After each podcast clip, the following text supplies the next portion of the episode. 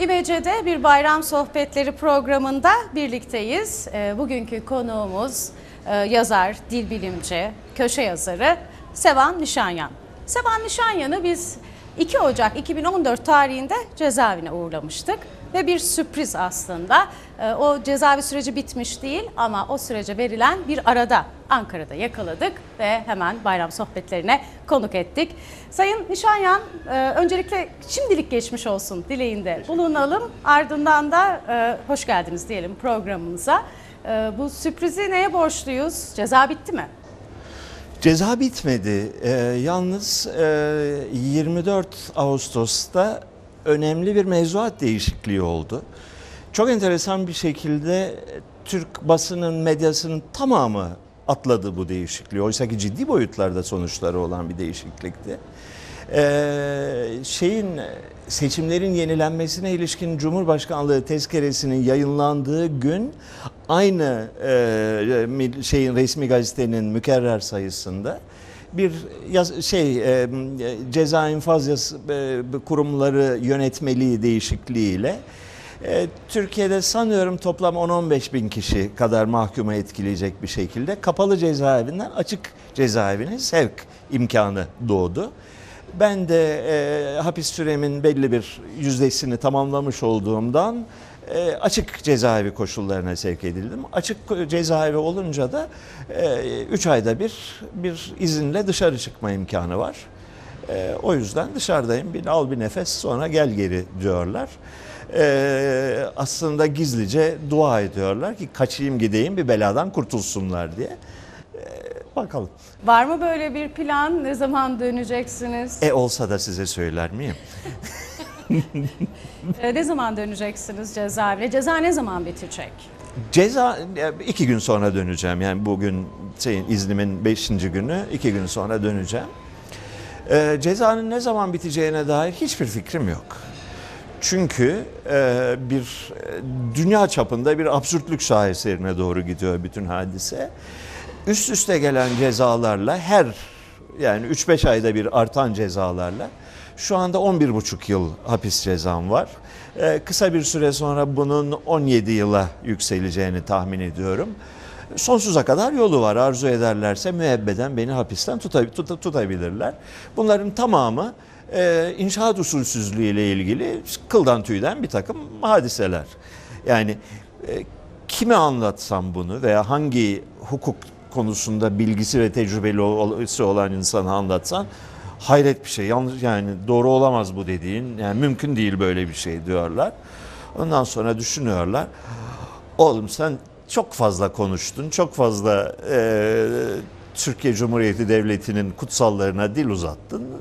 Cezanı çek bari diyorlar. Üstelik de Ermenisin yani olur mu böyle şey diyorlar. E, biz de hak veriyoruz tabii.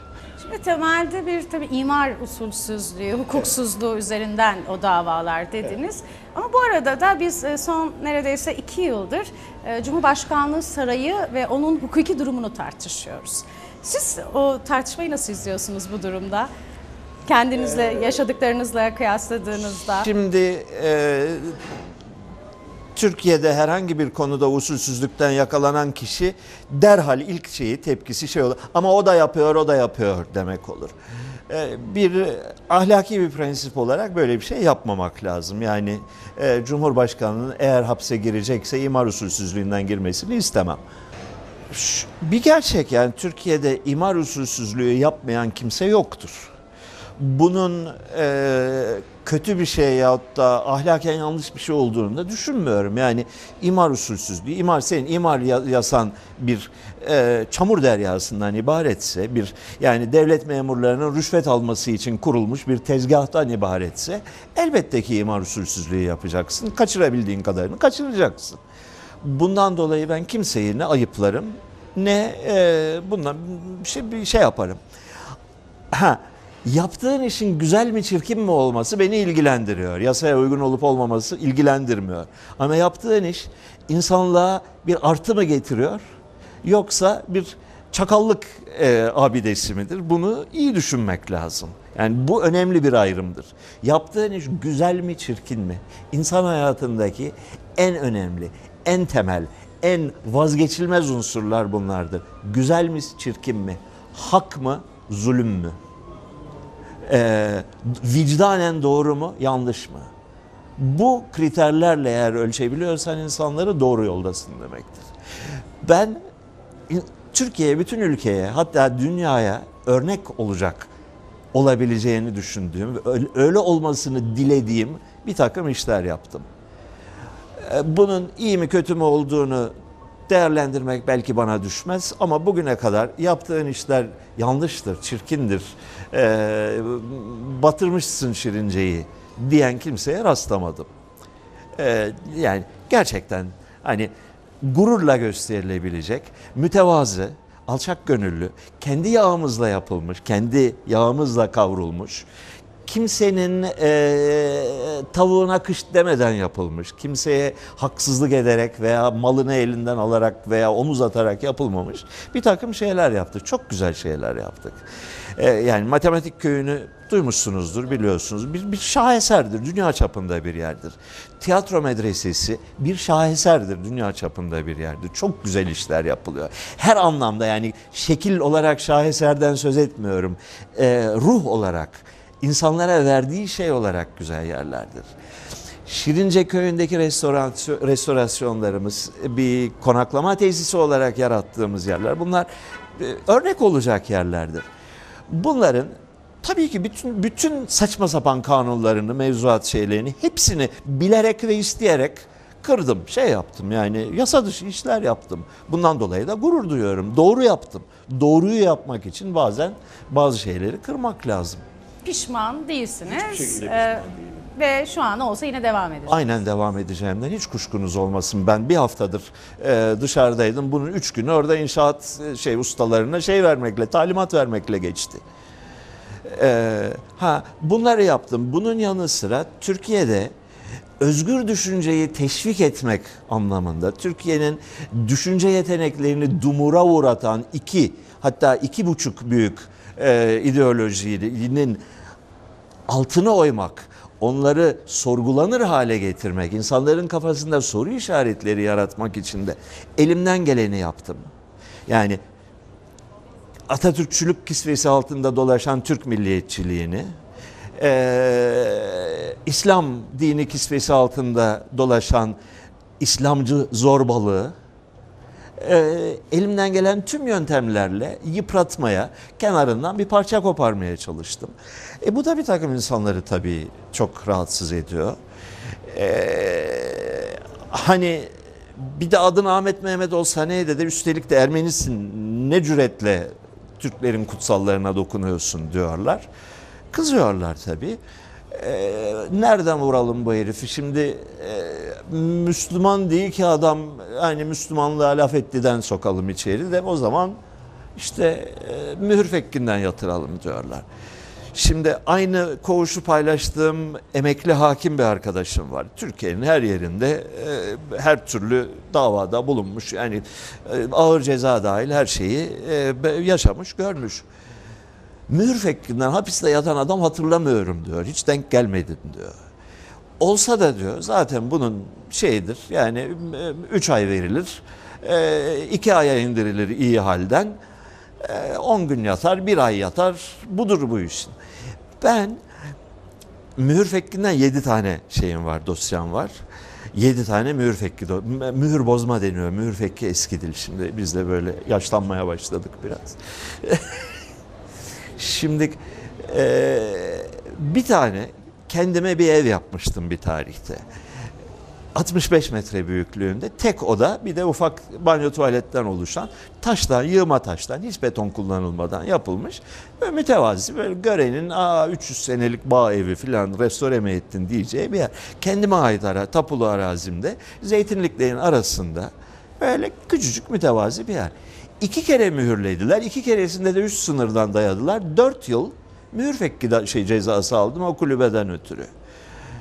Hadi dört yılın yatarı işte iki yıl falan bir şeydir. Birkaç ay yatar çıkarız elbet diye girdik içeri. Üstüne dayadıkça dayadılar. Dokuz tane şeyden sit alanında izinsiz inşaattan açtılar.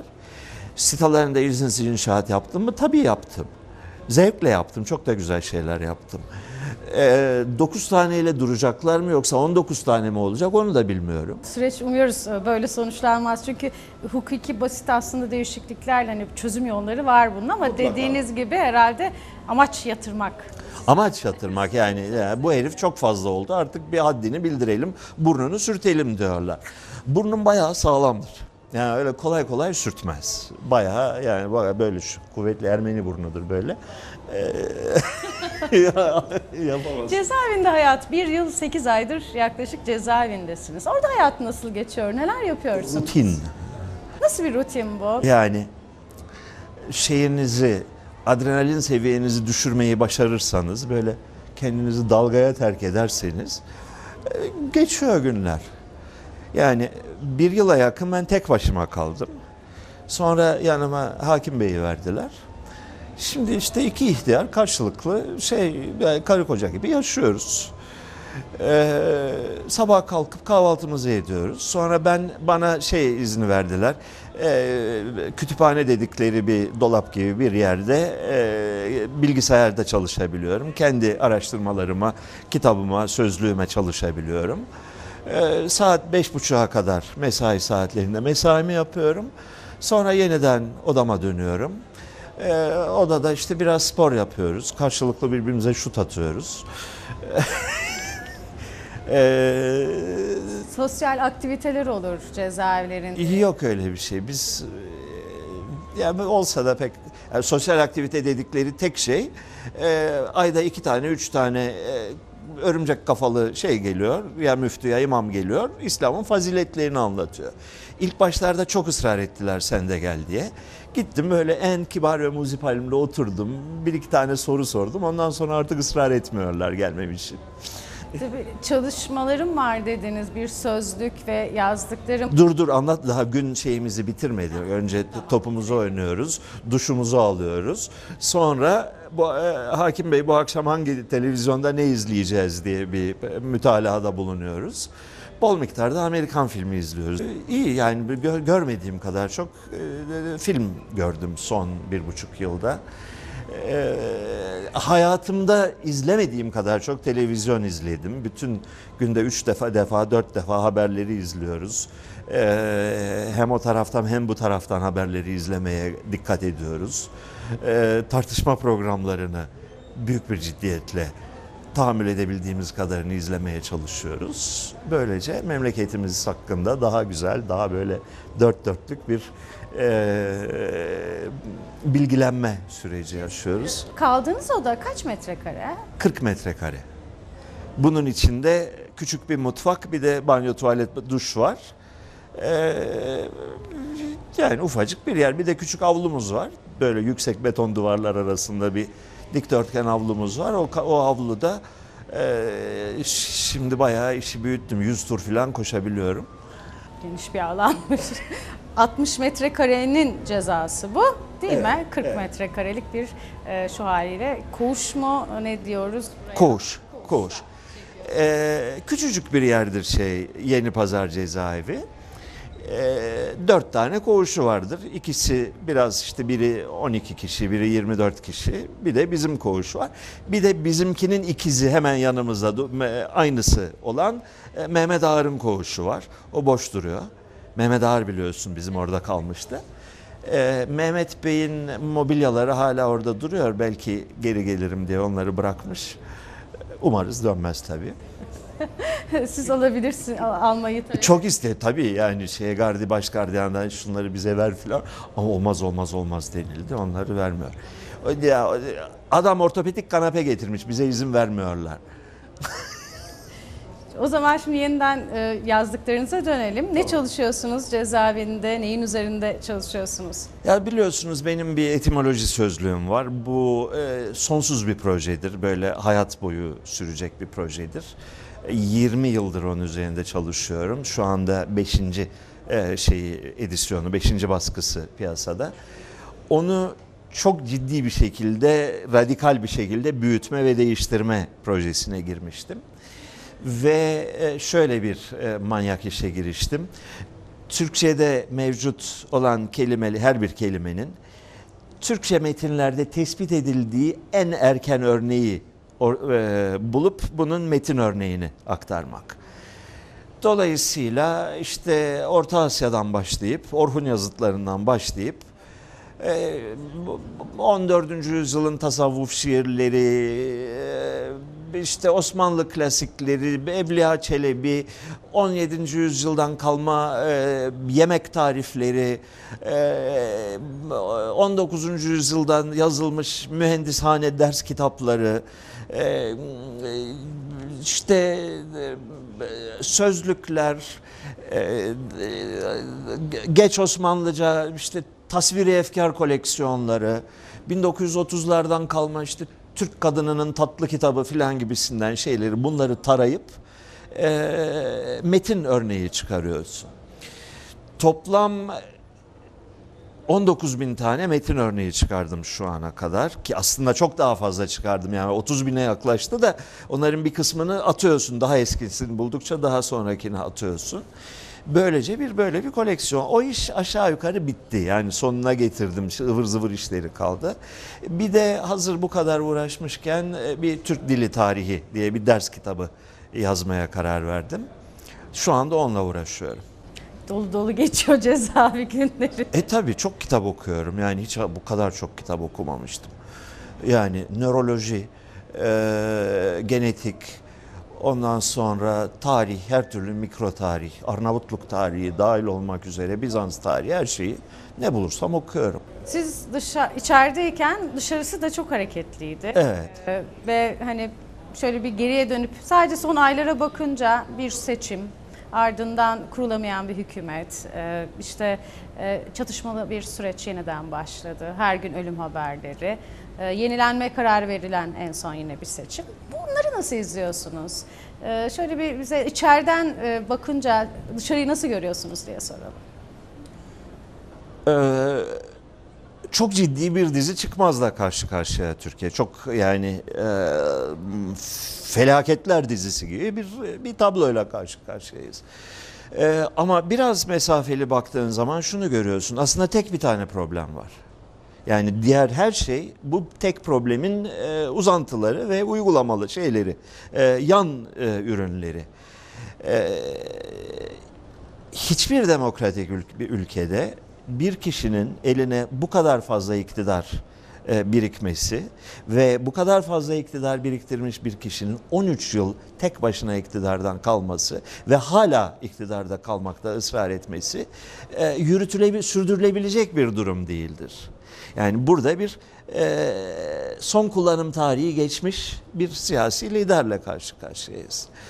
E, bildiğiniz gibi ben e, Tayyip Erdoğan'ı yıllarca hiçbir zaman çok samimi şey olmamakla birlikte yani her zaman ciddi kuşkularım ve eleştirilerim olmakla birlikte e, prensip olarak e, Türkiye için iyi bir şeyler yaptığını düşündüm ve yani benim desteğim ne olacak ama ben e, lehine olumlu bir takım yazılar yazdım geldiğimiz nokta bir facia noktasıdır, bir felaket noktasıdır. Ee, 2011'de, 2012'de bırakmayı bilseydi Türkiye tarihine büyük bir reformist olarak geçecekti. Maalesef geldiğimiz nokta bir felaket noktasıdır. Ee, artık normal prosedür içinde işi bırakması imkansız hale geldi. Ve Türkiye'de zaten zavallı olan siyasi kurumların, adli kurumların, e, emniyet kurumlarının hepsi alt üst yani yıkıldılar. Bir daha kolay kolay düzelmeyecek şekilde yıkıldılar.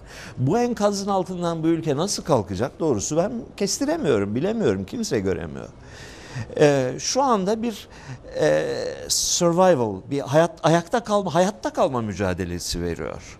Yani köşeye sıkıştırılmış bir kedinin pençelemesi hadisesiyle karşı karşıyayız. Pençeyi attıkça atıyor. Hani sen de kediysen ve köşeye sıkışmışsan sen de atarsın ben de atarım. Yani bunu anlayışla karşılamak lazım. Ama bu noktaya gelmemeliydi. Kürt probleminin çıkmaza girmesi olsun, dış politikanın çıkmaza girmesi olsun, ekonominin çıkmaza girmesi olsun, e, siyasi mücadelenin bir tıkanıklığa girmesi olsun bunların hepsi Recep Tayyip Erdoğan krizinin yan ürünleridir. Yani bunlar böyle bağımsız hani bütün her şeyde birbirine denk geldi gibi bir şey yok. Bir tane pro- problem var ortada. Bir, e, Kasım çare olur mu buna? Yani ben açıkçası Kas- 1 Kasım'da seçim olacağında konusunda çok kuşkuluyum. Eğer siyaset hakkında herhangi bir şey anlıyorsam bu AKP oy kaybeder bu seçimde. E, 7 Haziran'ı beğenmeyen adam e, 1 Kasım yenilgisine nasıl tahammül edecek ki? Yani pek inandırıcı gelmiyor bana seçim. Ne olur?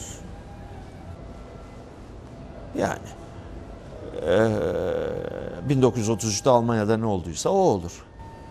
Çok karanlık kötü bir tablo çiziriz. İçeriden böyle mi görünüyor? İçeriden dediğim yani ben televizyon sizin seyrettiğiniz televizyonu seyrediyorum ben de aynı gazeteleri okuyorum böyle gözüküyor. Bana böyle gözüküyor. Belki ben bilmiyorum. Belki de yanlış düşünüyorum. Son dönem tabloyu düşününce sokaklara inmiş linç olayları, işte taşlanan parti binaları, işçiler, inşaat işçileri, işte 8 inşaat işçisi dışarıda bin kişi e, onu linç etmeye çalışıyor. Hani manzaraları düşününce e, Yani Cizre'de yaşanan olay kepazeliktir. Ee, Hürriyet gazetesinin üstelik de iktidar partisinin bir milletvekili önde, önderliğinde e, şey yapılması da kepazeliktir. Cumhurbaşkanı hakkında bir tane bir saçma bir espri yaptı diye insanların e, hapse atılması olmayacak şeylerdir bunlar. Bunlar artık bunlar e, çığırından çıkmış bir çılgınlığın belirtisidir. Tabii bütün bunu yaşarken insanın aklına sürekli olarak şu kuşkuyu da taşımak lazım. Yani bu memleket tekin bir memleket değildir. Ee, yarın öbür gün Tayyip Bey gittiğinde hay Allah acele etmişiz, yanlış yapmışız deme ihtimalimiz de az değil doğrusunu isterseniz. çıkış, herkes kendi çıkışını arıyor belki. Sizin de bir çıkış arayışınız ve tutunduğunuz noktalar vardır. Hani toplum olarak e, nerede aramak lazım? Çıkış sizce nerede? Söylemesem daha iyi. Ben şu anda bir mahkum bir adamım. Dışarıda söyledikleriniz sonrası için sıkıntılara yol açabilir. O zaman e, şu son dönem yaşananları yeniden bir Cizre, Türkiye'nin görmediği, hani siz 80-90'ları yaşadınız. E, Cizre ile biz yeniden, bu süreçte aslında son iki ayda o yıllara yeniden dönüyoruz diye konuştuk. O hal, özel güvenlikli bölge uygulamaları ona benziyor denildi. E, İşte sokağa çıkma yasağı 8 gün kesintisiz. İşte bu manzara hani izlerken e, siz de felaket dediniz hani Cizre için. Ne yaşadık biz? Devlet otoriteyi kurmakla mükelleftir. Devlet dediğiniz şey budur. Siz iyi kötü işler tıkırındayken, memleket yürüyorken ve insanlar az ya da çok otoriteye boyun eğiyorken işte kanun, hukuk, anayasa, anayasa çerçevesinde terbiyeli bir şekilde yönetebilirsiniz bir ülkeyi. Bir ülke çığırından çıkmaya başladığı zaman yani devlet otoritesi çökmeye başladığı zaman e, olay Greco-Romen'den çıkar serbest güreşe dön- dönüşür. Hangi ülkede olursa olsun böyledir. Dünyanın en medeni ülkesinde bile eğer bir eyalet ayaklanırsa e, giderler vururlar adamları. Bu böyledir. Yani onun için çok da fazla hani a a a, böyle yapıyorlar şeyine gelmeyelim. Ülke yönetilemez olma noktasına doğru gidiyor. Çünkü ülkenin hükümeti de devleti artık bu toplumun çok geniş kesimleri nezdinde, yalnız Kürtler değil, birçok insan nezdinde gayrimeşru, legal görünümlü bir devlet yapısıyla karşı karşıyayız. Bu çok tehlikeli bir şeydir. Manyak tehlikeli bir şeydir. Yani toplumun büyük kesimleri, büyük sayıda insanlar bunların yasaları beş para etmez biz buna ne yol bulursak o yoldan karşı çıkacağız dediğin zaman artık o ülke terbiyeli bir şekilde yönetilemez. Mecburen silah sıkmak zorundadır. Cizre'yi de yıka- yakar da yıkar da yani bu böyle ayaklan yani başka türlü ayaklanmayla başa çıkamazsın ki. Ama ülke neden bu noktaya geldi meselesi çok ciddi bir mesele. Kafa yormak lazım. Ee, şimdi e, cezaevinde böyle ilginç bir şekilde hani siz bizde bir atladığımız o düzenlemeyle dışarı çıktınız. E, oraya yeniden dönüp zaman da daralıyor biliyorum. Ee, neler yaptınız? İlk özlediğiniz şey ne oldu? Ee, neler yapacaksınız kalan sürede de diye soralım. Yavaş yavaş tamamlayalım. Cezaevi sürecinde sağlam kalmak ve ayakta durabilmenin birinci ve en temel koşulu hiçbir şey özlemeyeceksin. hiçbir şey özlemeyeceksin. Dışarıyı düşünmemeye çalışacaksın. Bunu yapabiliyor musunuz? E bir süre sonra insan öğreniyor. Başlarda zor da sonra e, şeye giriyorsun. Yani e, haftada bir gün tavuk yemeği var onu özlemeye başlıyorsun. Yani en büyük e, şeyin özlemin bu. Ulaşılabilir olanlar artık. Tabii. Aslında sınırlıyorsunuz. Televizyonda Network dizisinin şeyin e, Newsroom dizisinin e, yeni sezonu başlasa da onu seyredelim mi özlüyorsunuz? Yani bu özlemleriniz bununla e, sınırlı oluyor. Televizyon izliyorum çok fazla hiç bu kadar izlemiyorum demiştiniz. Ee, bu arada popüler kültüre de herhalde bir anlamda e, dikkatiniz çekti. Herhalde onun üzerine de kafa yormaya başlamışsınızdır diye düşünüyorum. Ee, şöyle bakınca televizyondan diziler... Daha önceki kaldığım cezaevinde başka insanlar da vardı koğuşta bir ara. Ee, onlar sayesinde bu dizi dedikleri kepazelikleri tanıma ve bir müddet izleme fırsatını buldum. Kurtlar Vadisi'nden e, Karadayı'ya kadar e, işte bilumum e, popüler kültürün arka sokaklar vesaire. İğrenç şeyler. Yani tarife sığmayacak ölçüde yani mide bulandırıcı şeyler. Bu kadar yeteneksizlik, bu kadar cahillik, bu kadar sömürü, bu kadar kötü oyunculuk, kötü müzik, kötü yönetim, kötü hikaye. Yani bu kadar mı düşer bir kültür şeyine? Yani midem bulanıyor sadece. Tik, tiksiniyorum. Her şeyiyle kötü. Yani hiç mi bu adamlar bir doğru dürüst iki tane Amerikan filmi izlemezler ya? Basit Hollywood filmi ya izle, öğren, aynısını yap. Bu kadar mı zor? Yani bu kadar mı imkansız koca memlekette bir oyunu başından sonuna kadar götürmeyi becerecek yüzü gözü düzgün bir tane genç kız veya oğlan bulmak? Yok. Odun hepsi ya. Hepsi. Neden böyle sizce? Çok da para yatırılıyor aslında. Ee, Çok da büyük bir... Demek ki parayla parayla güzellik olmuyormuş. Ee, çok kötü. Neyse ki son zamanlarda bunları tamamen kaldırdık. Biz böyle şeyler izlemiyoruz. Ee, haber izliyoruz, şey izliyoruz, tartışma programı izliyoruz. Onlar da sanki bir şeymiş gibi. Ee, bol miktarda yabancı film izliyoruz. Yakalayabildiğimiz kadarıyla yabancı dizi izliyoruz. Peki e, bu öneriler o zaman alalım size. Çok fazla da film izlediğinizi söylüyorsunuz. E, Bayram sohbeti dolayısıyla. Dizi olarak e, Yani yabancı diziler de çok yabancı dizim yani şey Newsroom yani fantastik bir dizi yani bu kadar bir zeka şöleni ya bu böyle bir şey olamaz. Dördüncüdür izliyorum bütün diziyi E, hayranlıkla izliyorum. E, ama onu ancak İngilizce izleyebilirsin yani o Türkçe izlenebilecek yani çeviride izlenebilecek bir şey değil. Game of Thrones da çok güzel Game of Thrones'u da beğeniyorum. E, güzel yani. Var tek güzel şeyler ama de- filmlerde çok güzel filmler var. Yani e, hakikaten ya emekle yapılmış filmler var. Emekle ve akılla. Akıl ve emek ve ve ustalık ve yeteneğe saygıyla. Bunlar önemli şeyler. Siyaset e, şimdi sohbetin başında da siz söylüyordunuz onu, o vesileyle onu da soralım. E, siyasete girmeye dönük e, bir planınız var mı? Ya benim planım planım yoktu da e, illa seni aday yapacağız dediler. E ben de peki madem dedim. E, Liberal Demokrat Parti'den e, Aydın birinci sıra adayı olarak beni milletvekili adayı gösterdiler. E, e, Aydın'ı alırız bir tane çıkarırız diye tahmin ediyorum. E, aslında başka partilerden geldimiş teklif. E, daha önce ilişkiniz oldu mu? Bir Ee, hayır yani ben daha önce yani gerek 7 Haziran seçimlerinde e, oy veremediğim için çok üzüldüğüm şey yani HDP'ye oy, bütün ailem ve yakınlarım ve tanıdığım herkes e, fikrine ve görüşüne saygı duyduğum herkes e, HDP'ye vermişti. E, onlardan bir teklif gelmedi. Bunu da anlayışla karşılıyorum. Fakat Liberal Demokrat Parti de benim öteden beri çok sevdiğim, saydığım ve önemsediğim bir partidir. E, temel meselenin özgürlük olduğunu bilen ve bunu açıkça söyleyen tek partidir Türkiye'de. Temel mesele özgürlüktür. En önemli şey budur. Bir siyasi sistemin olmazsa olmazı kriteri, dayanağı özgürlüktür. Ve e, bunu dank diye söyleyen ve açıkça söyleyen ve bunun arkasında duran bir tane parti var Türkiye'de. O da Liberal Demokrat Parti'dir.